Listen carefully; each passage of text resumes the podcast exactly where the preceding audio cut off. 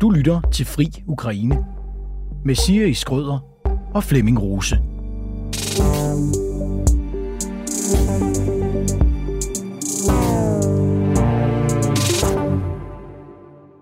Kære lytter, velkommen til afsnit 96 af Fri Ukraine. I dag skal det handle om Arktis, Arktisk Råd og hvad der er på spil i Nordatlanten. Derfor har jeg inviteret dig, Martin Breum, mm-hmm. i studiet. Du er forfatteren bag, som jeg talte mig til på din hjemmeside, tre bøger om Arktis. Er det korrekt? Ja, der er vist en 4-5 stykker, hvis man lægger dem alle sammen sammen, og den engelske og så videre, men, men tak for invitationen. Det er meget venligt at, at nævne mine bøger også. Arktis og rigsfællesskabet. Det vil sige ikke kun Grønland, men også Færøerne, ikke? som vel ikke er en del af Arktis, men ligger det, i Nordatlanten. Det siger de selv, de er, så det er okay, en lang historie. godt. Det, det er spændende. Og Flemming Rose, ja. du er her heldigvis også. Dejligt at være her, Siri, og tak for invitationen. Da Rusland 24. februar 2022 startede invasionen mod Ukraine, var det også begyndelsen på nye udfordringer på den nordlige del af kloden. Syv af de otte medlemslande i Arktisk Råd boykottede rådsmøderne, der skulle finde sted i Rusland, der på daværende tidspunkt sad med formandskabet for rådet. De syv lande satte rådet på pause, hvormed rådets arbejde også ophørte. Lige så længe rådet har eksisteret, har der hersket en alt overskyggende princip om, at sikkerhedspolitik ikke hører hjemme på møderne for at sikre samarbejde mellem Vesten og Rusland. Det umuliggjorde krigen i Ukraine i første omgang, men hvordan ser det ud i dag? Martin, hvordan er øh, situationen i Arktisk Råd lige nu? Jamen, den er jo forfærdelig. Altså, som du antyder, det brød jo fuldstændig sammen efter invasionen i den forstand, at de syv øh, vestlige lande øh, i Arktisk Råd lagde det hele ned og sagde, nu lukker vi simpelthen for arbejdet i Arktisk Råd indtil videre. Vi fryser det, vi lægger det på is, eller hvad man nu skal kalde det, og fordi man ville ikke have noget som helst samarbejde med øh, Rusland så længe øh, invasionen står på, eller hvordan man nu øh, vender og drejer det. Øh, EU gjorde jo for så vidt det samme. Altså det, der hedder EU-Arktisk Barns Council, altså det er det regionale samarbejde helt op i Nord-Norge, Nordfinland og det vestlige øh, Rusland er også lukket ned, og Rusland har jo lige meldt sig ud Øh, de har ikke meldt sig ud af Arktisk Råd endnu, men øh, samarbejdet i Arktis på den politiske scene med Rusland er fuldstændig stoppet. Der er intet, øh, der er ingen møder, man, man, man holder ikke øh, forskersamarbejdet i gang. Man holder intet i gang. Det er lukket helt ned. Og det er ødelæggende for rigtig meget i regionen, for samarbejdet hen over grænsen. Den 1300 km lange grænse mellem Rusland og Finland blev stoppet. Der er alle mulige miljøsamarbejder om floder og skove, som jo er, er grænseoverskridende fænomener.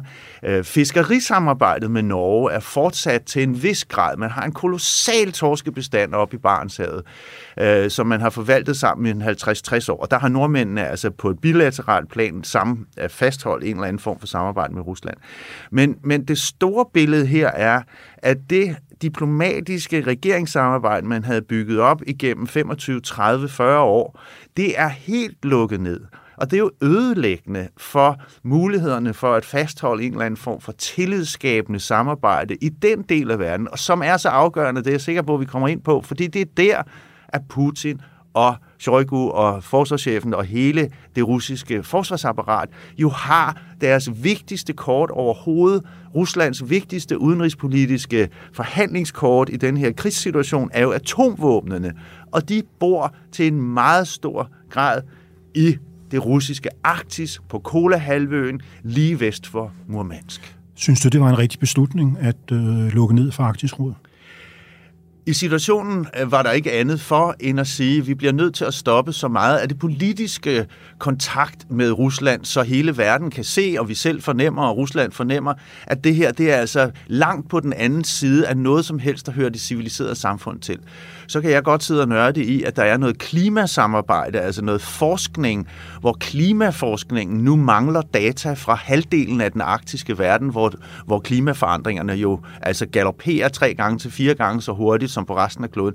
Men det er sådan, lad os sige, et lille hjørne af det her. Jeg kan godt forstå, at de vestlige regeringer i lyset af invasionen af Ukraine valgte at sige, at vi bliver nødt til at markere, at vi kan ikke pt. samarbejde med Rusland. Jamen er der ikke, er, der, er der ikke en forskel på at samarbejde og have en dialog og have kontakt? Altså selvom der bryder en krig ud et eller andet sted i verden, så sidder man stadigvæk i FN og taler sammen. Jo, jo, at, man at, samarbejder at, også med Rusland i rummet, man samarbejder med teologi, man har stadigvæk handel om fisk og, og medicin og fødevarer osv. Ja, vi skal også tale om færøerne.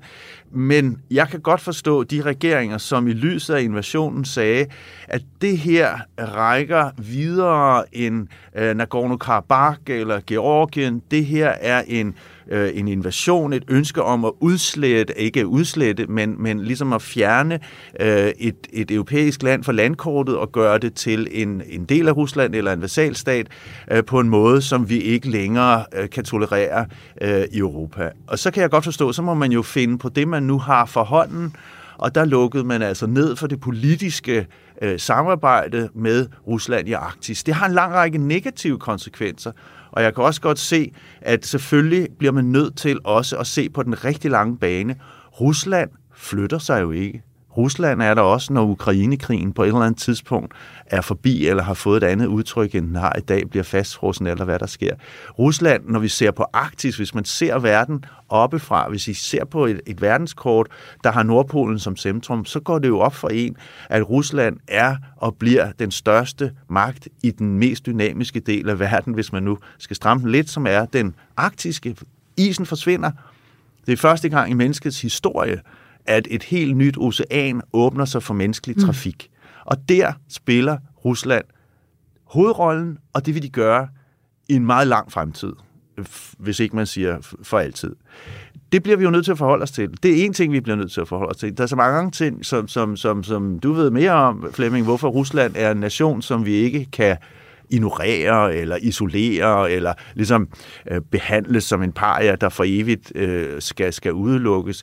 Vi skal samarbejde med Rusland, men i den situation, hvor Rusland invaderer Ukraine, der kan jeg godt se, at de vestlige regeringer må gribe, hvad de har, og markere så kraftigt som overhovedet muligt, at det her er ikke øh, tolerabelt. Men har jeg forstået det korrekt, at de syv nationer, som ikke indbefatter Rusland, der er en del af Arktisk Råd, eller var en del af Arktisk Råd, de stadig har en form for samarbejde, at der foregår et råd udenom rådet. Ja, det har man så besluttet sidenhen, fordi det var jo uholdbart at, at lægge rådet. Men man skal forstå, at Arktis er en sindssygt vigtig del af kloden. Mm. Vi, vi, vi behandler det altid som periferi. Det er noget, vi ikke er vant til at tænke på. Det var der, Knud Rasmussen engang var, og, og nogle polarfarer, og ellers er der ikke noget af væsentlighed. Vi skal lige vende bøtten og tænke på, at det her, det er fremtidens handelsveje. Det er den korteste vej fra Asien til Europa, det er den korteste vej fra Asien til Øst-USA, øh, og også den anden vej rundt. Det er her, kineserne kommer til at sejle med varer, det er her, Rusland eksporterer olie, det er her, der er fisk. Det, det er en sindssygt vigtig region, som er under hastig forandring. Det er også der, klimaforandringerne går hurtigst osv. Men det er et, et område af verden, som, som vi ligesom ikke længere, eller endnu ikke har det, det særlige stærke overblik over, men det er en region af verden, som vi kommer til at interessere os glødende for. Det er også der, Grønland ligger, det er der, Færøerne ligger, så det er også en region, der sådan er rent forsvarspolitisk, sikkerhedsstrategisk, har betydning for kongeriget. Det er der, det danske forsvar i fremtiden får en langt større rolle, nu hvor Sverige og Finland kan overtage øh, ansvaret for Østersøen og Baltikum. Bare for lige at nævne nogle små ting. Ikke? Det er der, amerikanerne har deres stærke strategiske blik. Så den region er vi jo nødt til at forholde os til mm. og sige, hold da op, Rusland er den største aktør i den del af verden. Det er der, Putins atomvåben befinder sig. Det er det, han taler om, når han taler, eller Medvedev eller Shoigu taler om atomvåben. Altså Shoigu, forsvarschefen, var i Kina forleden Forsvarsministeren. Dag. Forsvarsministeren, undskyld, var i, i, uh, i Kina for nylig, hvor han igen talte om, jamen hvis uh, Vesten fortsætter, som de gør i Ukraine, så står vi jo desværre måske med truslen om en atomkrig. Når, når, når folk på det niveau bliver ved med at tale om atomvåbne, så taler de jo i meget høj grad om de kapaciteter, der befinder sig på de kæmpe store flådebaser oppe i Arktis. Det er også derfra en meget stor del af kampvognene bliver sejlet ned til Sortehavet, som indgår i krigen i det sydlige Ukraine især, etc. Der er fly deroppe, der bliver brugt til bombninger over Kiev. Så vi skal være meget forsigtige med ikke at tale om Arktis som periferien. I den russiske kontekst, der er Arktis fuldstændig essentiel. 20 procent, tror jeg det er, sådan var det for et par år siden, at det russiske BNP bliver skabt i den arktiske del af verden. Det er der samarbejdet med Kina udvikler sig. Kina ejer 15 procent af, eller har investeret 15 procent af de penge, der nu bygger de største industriprojekter i Arktis historie. Kæmpe store naturgas øh, omformningsstationer, hvor man omformer naturgas til flydende naturgas, så man kan sejle det øh, til Kina og Japan osv. Jeg vil godt lige vende tilbage til øh, Arktis Råd, ja. øh, Martin. Og din forklaring giver mening, når du siger, at det var nødvendigt at reagere på den situation, der opstod. Vi indførte jo også sanktioner imod Rusland i foråret 2022, og i dag øh, kan man vel godt konkludere, at den sanktionspolitik har været en kæmpe fiasko i forhold til de mål, der i hvert fald blev sat. Sidste gang jeg tjekkede, så står den russiske økonomi til at vokse med 2,8 procent i 2023. Den tyske økonomi er recession. Den britiske økonomi er omkring i nul, og den franske økonomi vokser ganske mm. Mm. lidt. Så spørgsmålet her, øh, diskussionen omkring sanktioner er jo, er, er vi ved at skabe en situation, hvor vi i virkeligheden rammer os selv mere, end vi rammer dem, som vi gerne vil straffe? Kan man, kan man, kan man lave en parallel til situationen i Arktisk Råd? Du sagde selv, at Rusland er jo supermagten i Arktis. Hvad er det? 75 procent de sidder på, eller noget i, øh, nej, i, den, nej, i den altså, stil? Hvis, altså bare for at give et billede. Ja. Den russiske landmasse, ja. den, den arktiske landmasse ja. i Rusland, udgør cirka 50 procent ja, men hvis du tager ressourcerne. i hele Arktis. Hvis du tager ressourcerne med, det, jeg aner ikke, hvordan man skulle regne det ud, men, men det er jo en sindssvagt øh, vigtig ressourcebase. Der er sjældne jordarter, der er olie, der er gas, der er diamanter, der er zink. Der er alverdens mineraler i den, i den russiske del af Arktis. Det er der også i resten af Arktis, men det er bare for at sige, at betydningen for Ruslands økonomi af den udvikling, der pågår i det russiske Arktis, den kan næsten ikke overvurderes. Men kan vi ende med at straffe os selv mere, end vi straffer dem ved at afbryde samarbejdet? Øhm, altså, der er jo ingen tvivl om, at vi skal samarbejde med Rusland fremover. Det er der rigtig mange øh, nødvendigheder i. Øh, og det gør vi selvfølgelig ikke nemmere ved nu at sige, okay, vi, vi har ikke lyst til at samarbejde med jer i Arktisk Råd, og i øvrigt så skal Finland og Sverige øh, være medlemmer af NATO, således at Rusland nu for første gang står over for en samlet front af eller næsten samlet, vi har jo stadigvæk øh, at vente på Sverige, men altså lad os antage, at Sverige bliver et NATO-medlem om ikke så længe, så står Rusland over for en samlet NATO-front i Arktis for første gang nogensinde.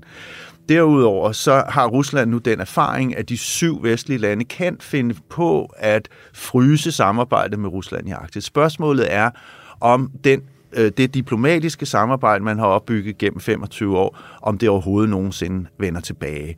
Øh, der er kloge folk, der i øjeblikket skriver rapporter, hvor de ligesom starter med, vi vender aldrig tilbage til normalen. Altså det, det, det er nok ikke sandsynligt, at samarbejdet i Arktis inden for en overskuelig årrække bare sådan med clips, øh, så er vi tilbage, og så starter vi forfra, og så fortsætter vi. På den anden side, så har Rusland i de seneste 25 år vist en meget, meget øh, stor ivrighed for netop at have det her samarbejde med de øvrige arktiske nationer, og i øvrigt også med de arktiske folkeslag, som har en særlig rolle i Arktisk Råd.